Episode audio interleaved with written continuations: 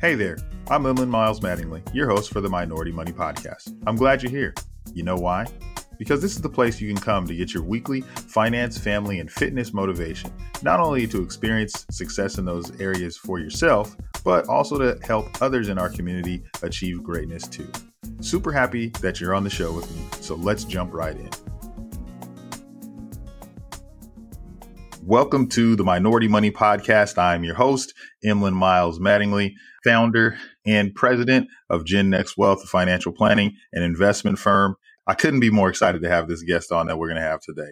Today, we're going to be talking to Tyrone Ross Junior, and we're going to be talking about cryptocurrency. There's been a lot of questions I've been getting from people on my social medias about crypto. And so I said, you know what, I'm going to go find a cryptocurrency expert. He's the cryptocurrency extraordinaire, all things crypto. I kind of think of it like Bill Nye, the science guy for crypto, Tyrone Ross. So what's going on, Ty?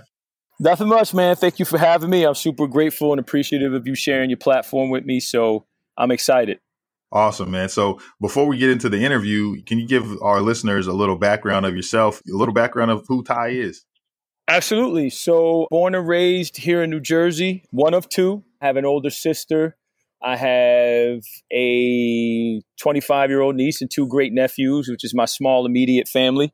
My extended family is ginormous. My dad is one of twenty-seven. My mother is one of twelve.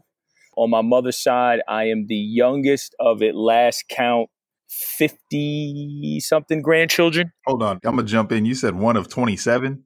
Yeah, my dad's one of twenty-seven, bro. Wow. twenty-seven. Yeah, it's amazing.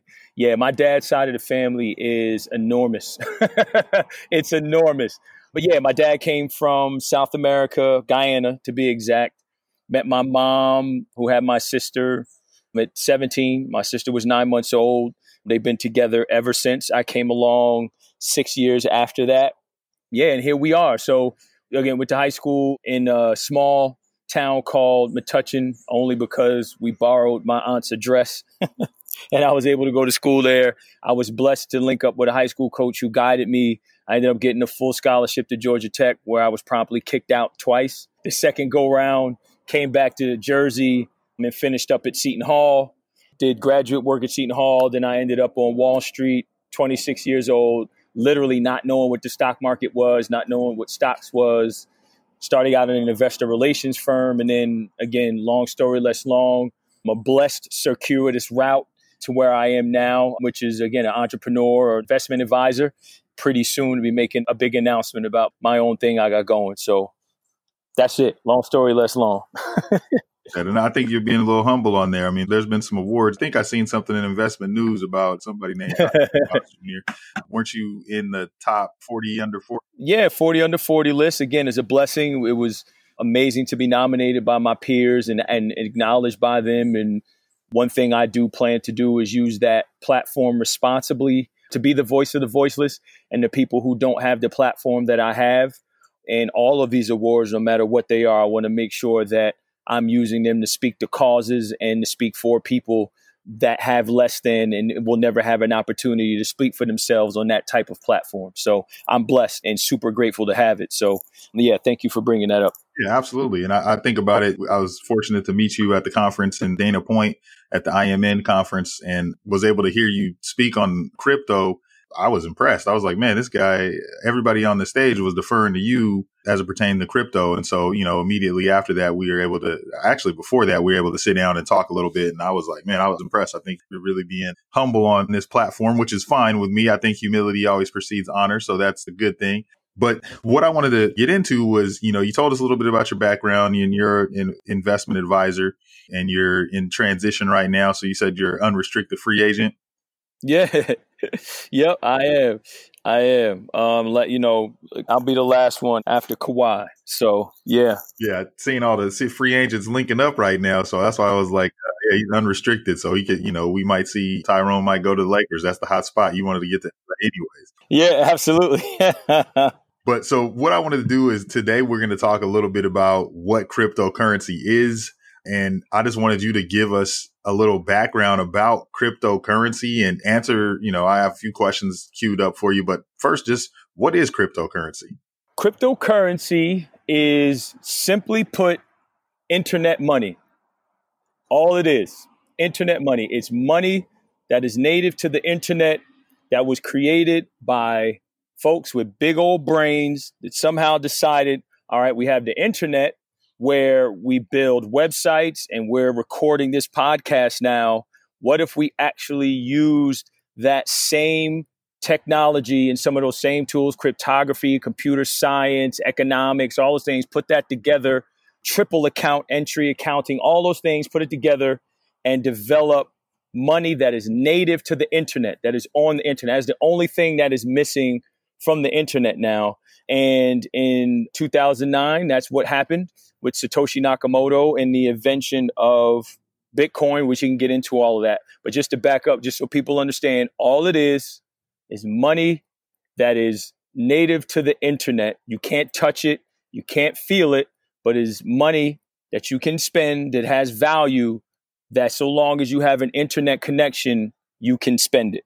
Okay. So that leads to more questions. So it's just this money that's on the internet. I mean, how does it have value? You said it has value, you can spend it, but can I go on to like, can I go on Amazon and buy something with my cryptocurrency? Yes, now you can. There are a lot of things you can buy with crypto. There's a misnomer that it's not used for payments, or it is, right? A lot of people don't use it for that right now, but there are people that do, and those are people who are really tech native and understand it. So here's the thing. It has value just like anything else. It has value because people says it has value and they believe in it, right? Why does the dollar have value? Why does Mercedes have value, right? So what makes anything to have value is when someone says, okay, well, I'm going to buy this and I think someone else will buy it later because it has certain properties that will allow it to be worth more in the future. So a lot of people are comparing Bitcoin to gold. Why? Let's make it very simple. In order for me to get gold out of the ground for my gold chain or gold ring or or whatever the case may be, there takes a lot of tractors and trucks to, and people to dig it out of the ground. Gold is scarce. It takes a lot to get it. So that gives it its value. And then it's turned around and it's used in a bunch of things. Now with Bitcoin, Bitcoin is quote unquote mined, but mined by computers and algorithms and math. So there are a whole bunch of these powerful computers running all of these algorithms, trying to figure out the math problem that would allow them to unlock Bitcoin. Once you run that computer algorithm and your computer's the one that figure it out, you get the Bitcoin, right? I mean, that's when you get into the whole blockchain thing. You're rewarded, they call it a block reward. So you are rewarded the amount of Bitcoin for that block, which is right now, again, and I don't want to get too nerdy and clunky with this because I need people to understand it, it's twelve and a half Bitcoin. That's basically how it works. So now people say, okay, well, we put all this computing power and we spend all this energy and electricity into computing this, and then we get out a certain amount of Bitcoin. That's where the beginning of attaching value to Bitcoin comes. And then you get into the use cases of, okay, well, now if it's digital gold, I can put some money into it and it'll increase in value. And then we get into the whole nuance of portfolio construction and all that. We're not there yet in the conversation, but to keep it simple, it has value because it's scarce. There ever only will be twenty-one million Bitcoin. I mean, right now, I think they're saying there's somewhere between three and four million that are just gone, that have been lost or whatever. So that leaves roughly seventeen million left that will be mined. So it has scarcity. It takes a lot to actually, you know, produce it. It has a lot of other properties as well, but those are the main components that actually give it value. Okay. So it's like almost, you know, right now the government controls how money is printed, right? The Fed's going to print yep. money, and then that can affect the value of the dollar by how much money we have in the open market. And then, so it's controlled by the Fed. So this is independently controlled, not by the government. Yes, this is independent of the government. The reason why it was, again, remember when I said it was created two thousand nine, remember what happened two thousand eight, two thousand nine, financial crisis. This was released right at that time when banks were saying, we're going to come together. We're going to create this mass influx of cash and money and make it available for bankers and organizations and companies to fund themselves. And this was somewhat of a libertarian rebellion against that, No one controls Bitcoin. Its math is an algorithm. It runs in and of itself. No one can change it. No one can do anything to it. It's free and clear. And the reason why that is because the creator or creators, I believe it was creators, more than one, under the pseudonym Satoshi Nakamoto created this, and they walked away from the project forever. So it's going to always retain some type of monetary value because of scarcity. Right, because it's scarcity. And, and no matter what, every ten minutes, mines a new block, right? Sometimes it could take up to an hour, but it's set so that every ten minutes, a new block is mined, twelve and a half Bitcoin come out of that block. Now, next year, twenty twenty, there's something called the halving. So every four years, the block reward gets cut in half. So in twenty twenty, it'll be six point two five Bitcoin, right? So it's essentially a deflationary asset. And again, there's a lot of economic, Austrian economics and everything that goes into this, and it gets really, really weird. But that's basically it. So over time, right, they become more scarce. People say, oh, I, I got to get one, right? And one of the things that you always see on Twitter is there's X amount of Bitcoin, right? I think there's thirty-six million millionaires in the U S or something like that. And there are ever, you know, there'll only be seventeen million Bitcoin. Not enough Bitcoin for every millionaire or something like that. So people have a fancy way of putting value on it, but essentially that's exactly what it is. The scarcity is what gives it value. And I think that's important for the listeners to hear, because I think sometimes you're like, okay, this is internet money. We just make some more. And if you take that same thing like we see here in the States, we need more money, we just print more money, and it devalues. So understanding that there's only limited resources and how much you can get does create a lot more value in that case. So my next question is, how does the regular everyday person, how do they find out information about, because Bitcoin's not the only cryptocurrency. I know there's several of them out there. Bitcoin's just the big one. How does someone, if they're like, okay, well, I want to get into Bitcoin. We're not giving investment advice. Let me say that again. We're not giving advice on, but if someone wanted to find more information or try to get into something like this, what would they do? Here's what I would do if I was someone looking to get into this. Obviously, people Google search all types of stuff. People give medical advice and everything off of Google search. But Google search Bitcoin white paper and read that. Again, I'm not the smartest person in the world, but it's only nine pages. But you can probably get to the first page and a half before it starts getting really techie and understand it. But to make it even easier, a lot of, especially folks of color and people in general, using Cash App right now, which is an app developed by Square. Square has a very basic piece that if you go to their site and you look up Bitcoin, it'll explain to you what Bitcoin is. Very simple. You know, there's it's in, kind of in cartoon format, but they keep it really basic, great education. There's a lot of educational tools out there.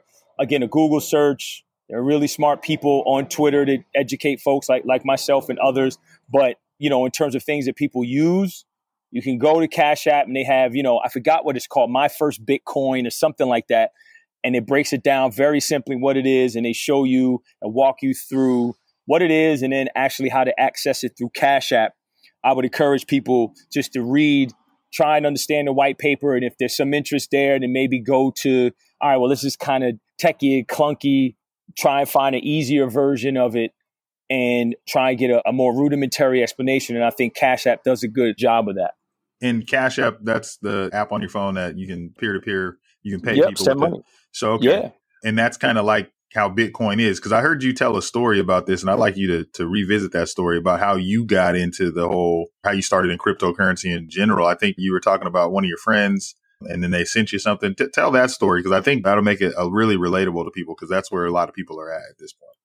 I was introduced right around two thousand fifteen, late two thousand fifteen, a friend of mine who was always the one making our fake I Ds and all that back in the day, you know, just a straight computer nerd. He was like, oh, Bitcoin, Bitcoin, Bitcoin. I'm like, man, if you don't get out of here with that fake nonsense, no, no, no, Bitcoin, Bitcoin. And he just was harassing me. So finally, he was like, let me send you some. I'm like, whatever, man. So I downloaded this app called Bread Wallet. He was like, all right, I got my friend on the phone too, and then you're going to send, when I send it to you, you're going to send it to him. And I'm like, all right, man, whatever. I got time before another conference call. What's up? So he sent me five dollars and I got it like that. I saw it, hit the account or whatever. I'm like, whoa. Now, if you've been in our business, you realize, right? three days for money to settle, seven days for A C H. We don't have a real-time payment system here in the U S yet, right? There's countries that had it since the sixties, the seventies. So I'm like, whoa, I got to pay attention to this. And then I turn around and I sent it to the person who was on the phone. And I'm like, I saw it leave my account and then I saw it hit their account. I'm like, wait a second. So right after that, he put me in this Facebook group chat and I see all these smart people. Uh, they talking about S H A two fifty-six and mempools and cryptography and da, da, da, da, da. I'm like, what is all of this? But I sat back. I had nothing to add to the conversation because, again, I'm not smart. But I'm like, what I did see, they're giving each other some terrible investment advice. So I'm like, boom, that's when the light went off. I'm like, if I could learn more about this than any financial advisor that's out there, I'm going to win. So I was like, let me go all in, learn as much as I can. And that's what I did. You know, by the grace of God, I was able to talk to him and then dig in and read it and then started follow smart people on Twitter.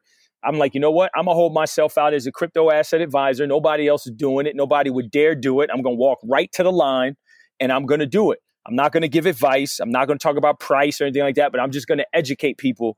And again, that's how now that's how I, I got my following on Twitter. That's how all of, I believe, these awards and recognition is coming about, because it's like, well, here is somebody talking about something that no one else is talking about. And he's also a man of color. And he's talking about it in terms of how it'll benefit people who are unbanked. So I think that's kind of where, you know, everything started to evolve and come from.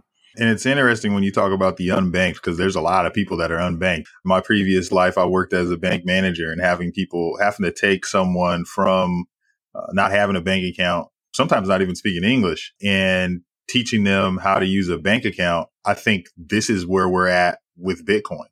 Very, very similar. Like, we're taking people that uh, don't have any investment knowledge or have limited investment knowledge, haven't really invested in anything, but they hear all the buzz about Bitcoin. And so we're trying to take someone that's uninvested, frankly, and then take them and talk to them about this new stuff that's coming out, which is the blockchain stuff with Bitcoin and Litecoin and the other coins, that cryptocurrencies that are out there. And so what I'm hearing and what I've heard from people is just questions about it. Like, there's an intrigue, there's an interest, and I, I love it. And I know people of color are out there. And, I mean, everybody for that matter, and anybody that's out there that can hear this, that's in earshot of this, is probably wondering how to get started and what to do. And I appreciate you explaining your journey on there. There's been some recent stuff, and sometimes I don't, I don't like to put stuff like this on the podcast just because it's politics, but hey, what the hell?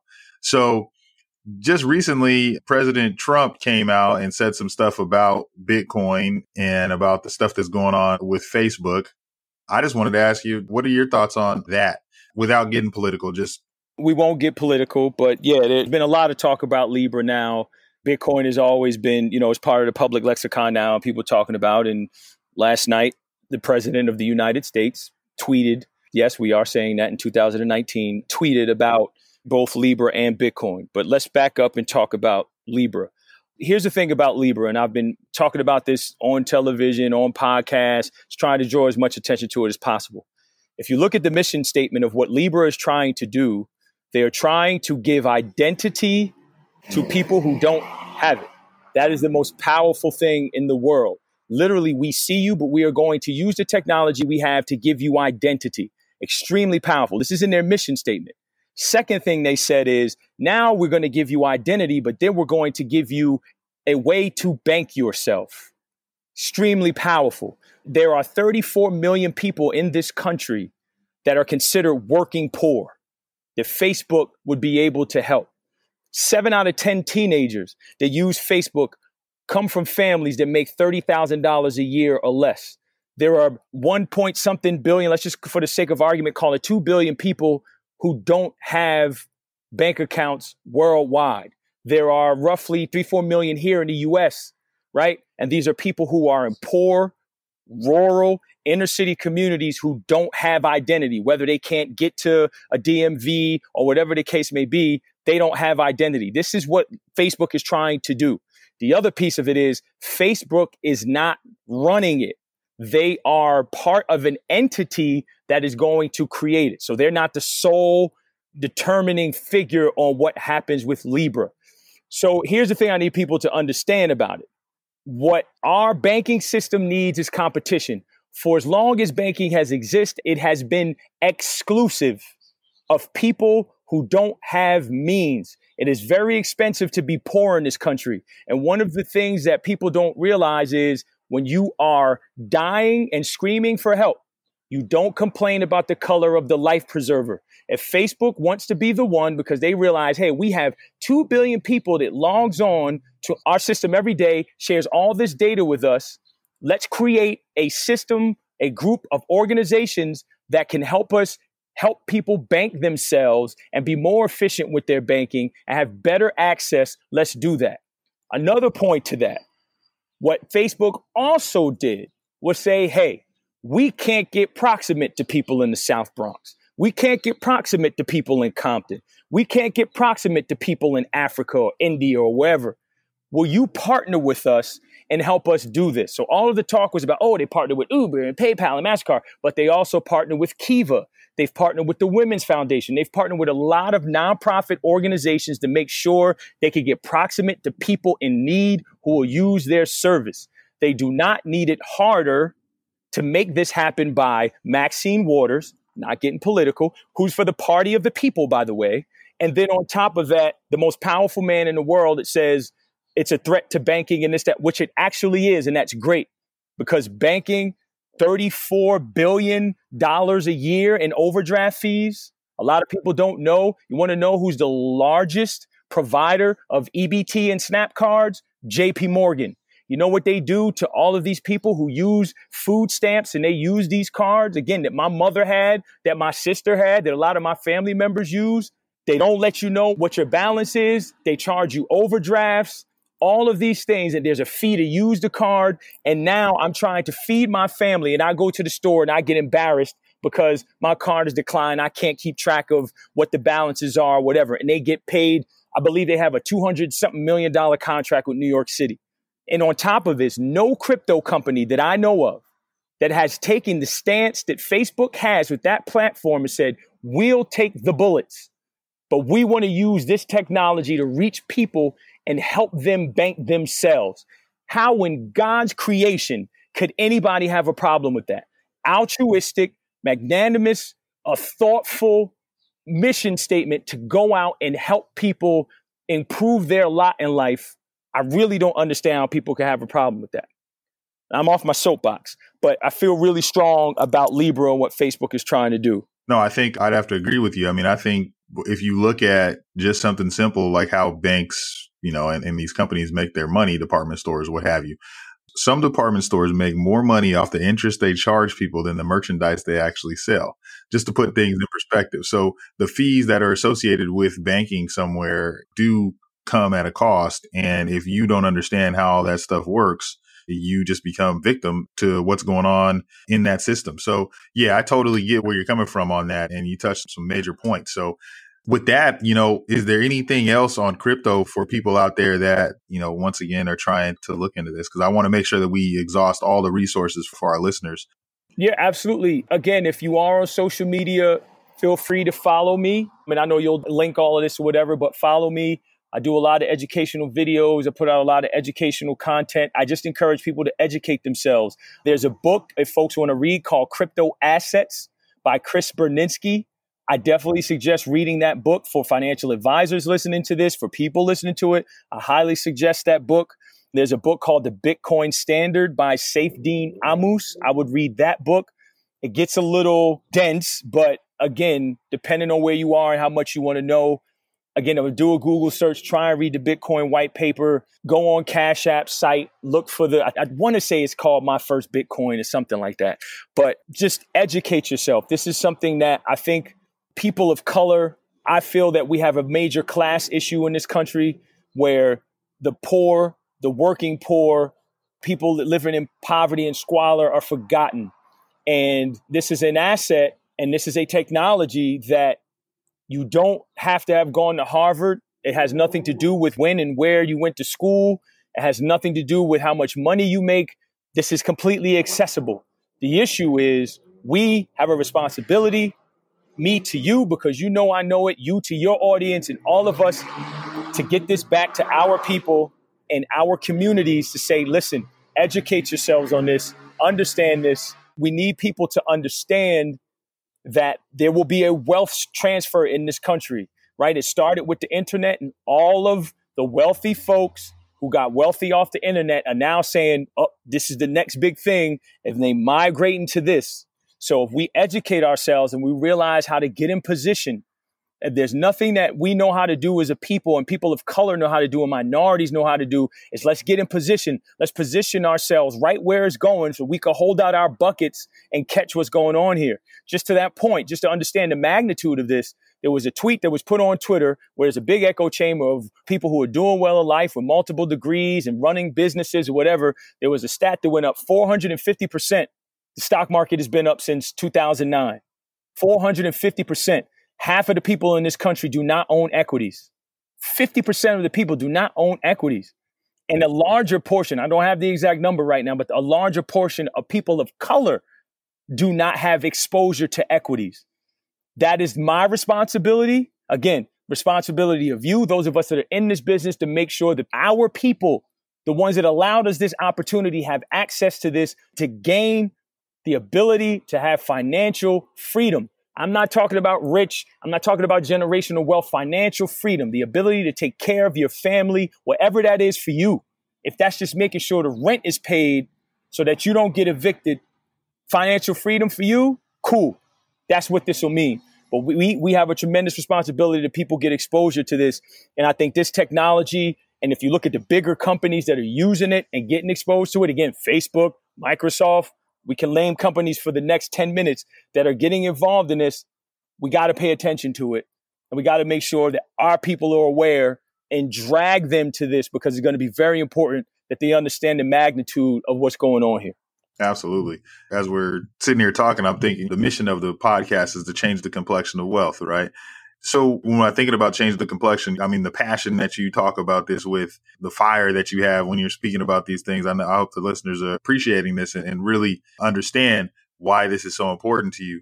But I, I want to ask you a question about this. I want to talk to you about what, what motivates, inspires you to grow, learn, and lead. Like, why are you so fiery? What happened? I literally come from nothing. I didn't have a permanent address growing up, right? I couldn't invite you over. I couldn't invite friends over. I had multiple addresses.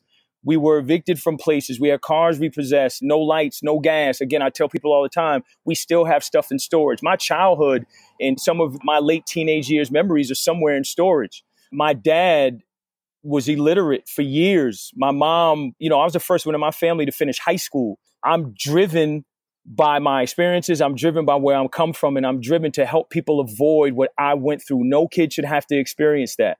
And my parents struggled mightily. My dad worked on a job forty years, not being able to read or write, and was called all types of names.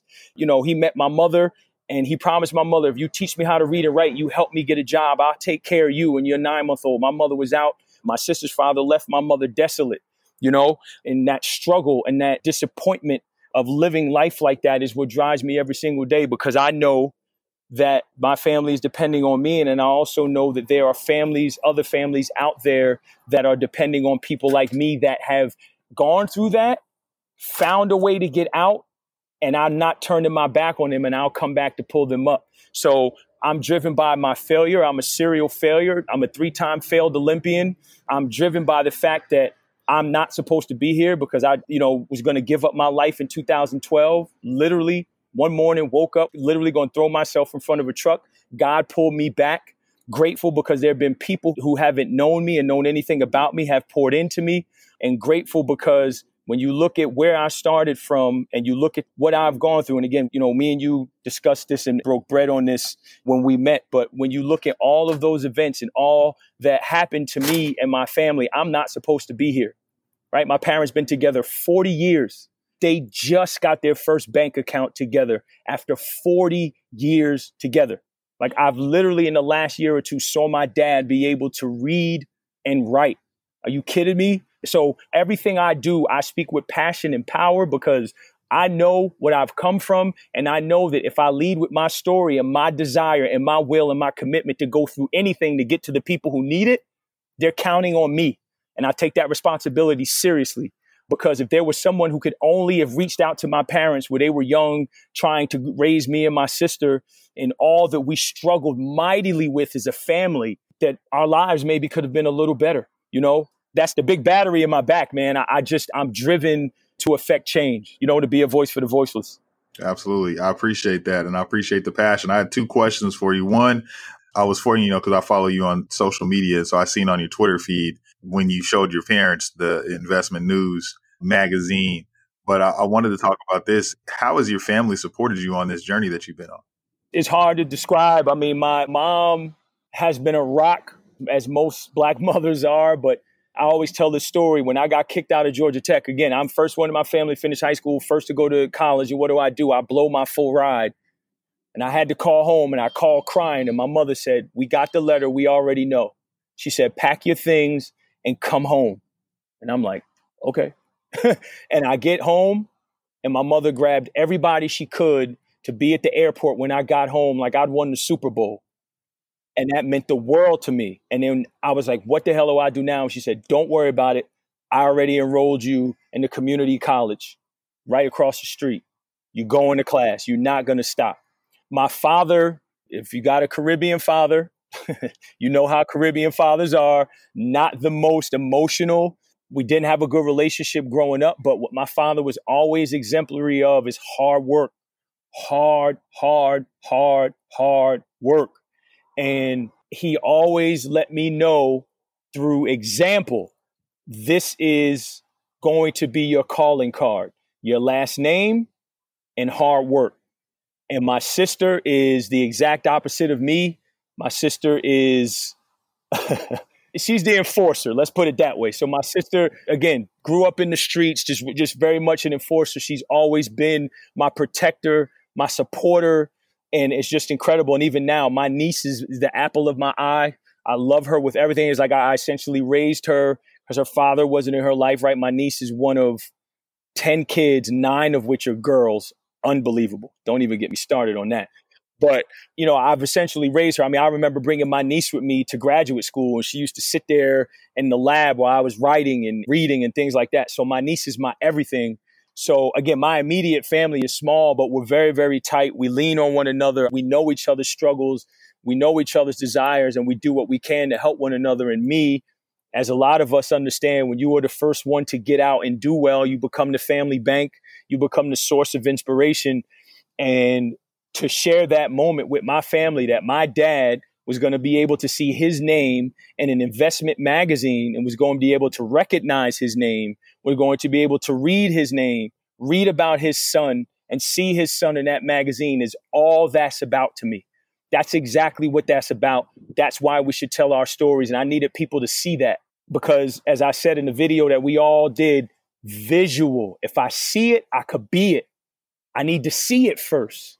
And then I could figure out a way to get it. So that's the role my family's played, man. And, and I try and be an inspiration and a resource to them in everything that I do. And, and people who follow me on Twitter, they know I reference my mother a lot.